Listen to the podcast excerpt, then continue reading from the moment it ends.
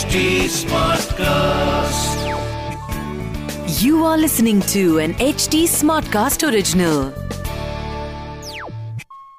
जय श्री राम जब वाल्मीकि रामायण लिखी गई थी तब लोग नेचर के बहुत नज़दीक थे और नेचर से कम्युनिकेट करते थे पृथ्वी पर या प्लैनेट अर्थ पर जब समस्या या प्रॉब्लम आती थी तो इन्हीं देवताओं को प्रसन्न करके उनका सॉल्यूशन मिलता था या हल मिलता था।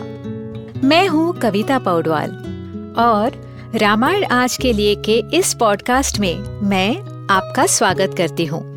इस पॉडकास्ट में मैं आपको मूल वाल्मीकि रामायण यानी ओरिजिनल रामायण की कहानी तो सुनाऊँगी, पर हम साथ मिलकर ये भी समझेंगे कि आज के लाइफ में इस रामायण का क्या रेलेवेंस है? आइए जानते हैं कि आज हम प्रभु श्री राम से क्या और क्यों सीख सकते हैं। श्री राम जय जय राम। श्री राम सुनिए रामायण आज के लिए कविता पौडवाल के साथ।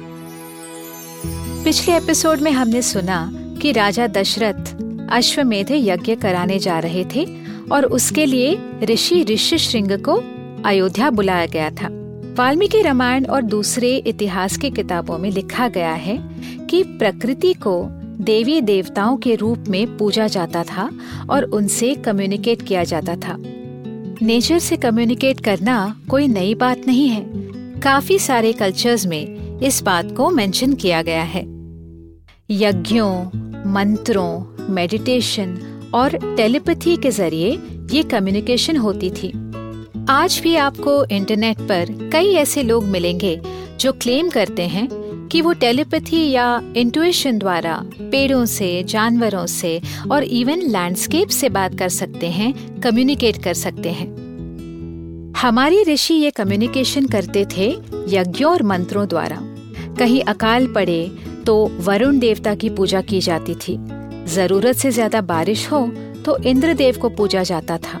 अगर नदियों में बाढ़ आई तो नदी की भी पूजा की जाती थी। आपने 2012 में रिलीज़ हुई एम नाइट श्यामलन की एयरबेंडर मूवी तो देखी ही होगी, जिसमें नेचर के एलिमेंट्स से कम्युनिकेट किया हुआ दिखाया गया है।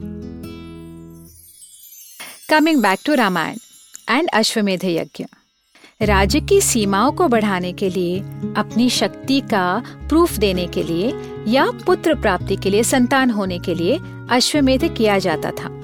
अश्व यानी घोड़ा। एक वर्ष के लिए इस घोड़े को खुला छोड़ दिया जाता था।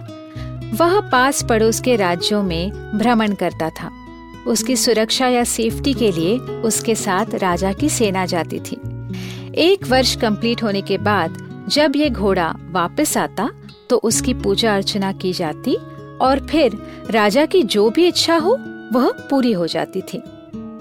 इट वॉजेंट एज सिंपल कि घोड़े की पूजा की और विश पूरी हो गई। दशरथ का अश्वमेध यज्ञ बहुत स्पेशल था। आज हम इसी यज्ञ की तैयारियों के बारे में आपको बताएँगे, जहाँ पर हर प्राणी का ये प्रयत्न था कि यज्ञ सफल हो और अयोध्या को अच्छा राजा मिले। ऋषि वशिष्ठ ने एक एक करके हर एक फ़ील्ड के स्पेशलिस्ट को वहाँ पर बुलवाया। सारे ब्राह्मण केमिस्ट्री एस्ट्रोलॉजी एस्ट्रोनॉमी और ज्योमेट्री जानते थे। एक स्पेशल टाइप के यज्ञ कुंड को बनाया गया और उसमें ऑफरिंग्स डाले गए। कौन से ग्रहों की युति में कौन सी पूजा होनी चाहिए, इन सब का ख्याल रखा गया। यहाँ तक कि आने वाले अतिथियों के वेलकम के लिए भी खाना बनाने वाले बावर्ची आयुर्वेद में निपुण थे।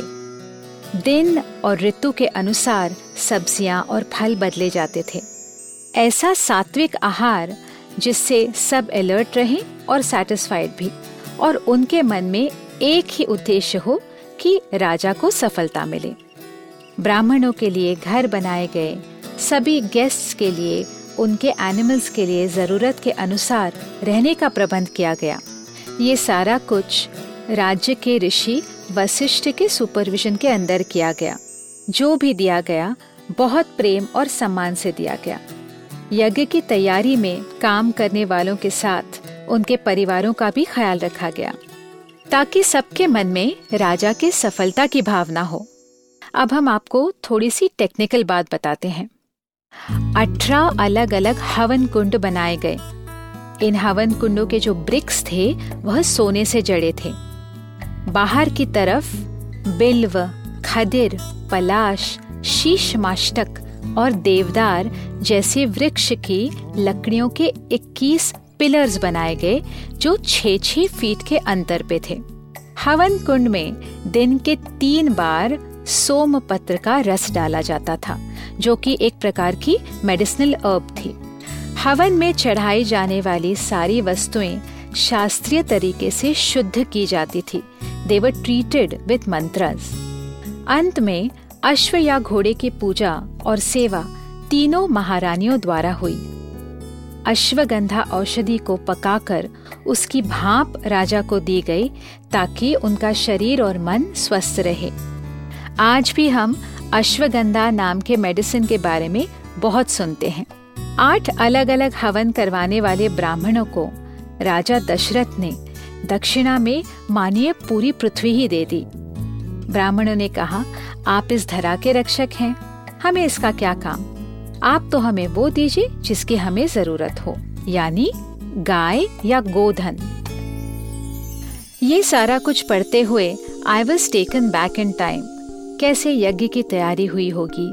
ऋषि, राजा, हवन, हज़ारों में अतिथि गेस्ट्स उन्हें एंटरटेन करने के लिए music food literature discussions it must have been so grand and beautiful आज भी हमें मैनेजमेंट और लीडरशिप स्किल्स के क्लासेस में बताया जाता है कि सक्सेस के लिए टेक्निक ज़रूरी है स्किल ज़रूरी है, लेकिन इसके साथ राइट right इंटेंशन भी ज़रूरी है।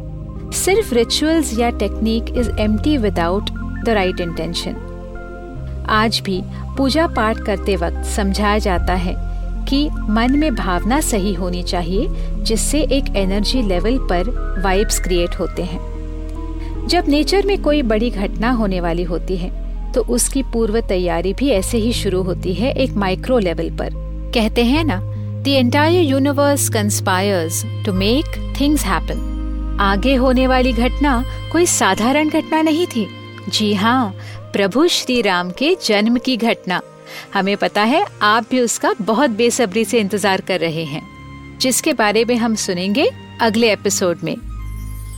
तो हमसे जुड़े रहिए रामायण आज के लिए में, जहाँ हम श्री वाल्मीकि रामायण जी के साथ सफ़र करते रहेंगे। इस पॉडकास्ट को लिखा, नरेट और रिसर्च किया हुआ है मैंने, यानी कविता पौडवाल ने। इसका ट्रांसलेशन किया है श्रीमती प्रतिमा माणिक ने। प्रोड्यूस किया है दीप्ति आहूजा ने और एडिटिंग और म्यूज़िक दिया है सौरभ भोंजाल ने। फॉर अपडेट्स ऑन रामायण आज के लिए follow H T Smartcast on Facebook Instagram Twitter YouTube and LinkedIn अगर आप मुझसे कोई सवाल पूछना चाहते हो तो मेरे Instagram handle at Kavita dot Paudwal पर पूछिए। और रामायण आज के लिए की पूरी सीरीज़ सुनने के लिए log on to W W W dot H T Smartcast dot com अगले एपिसोड में आपसे फिर मुलाकात होगी। तब तक के लिए Ram Ram.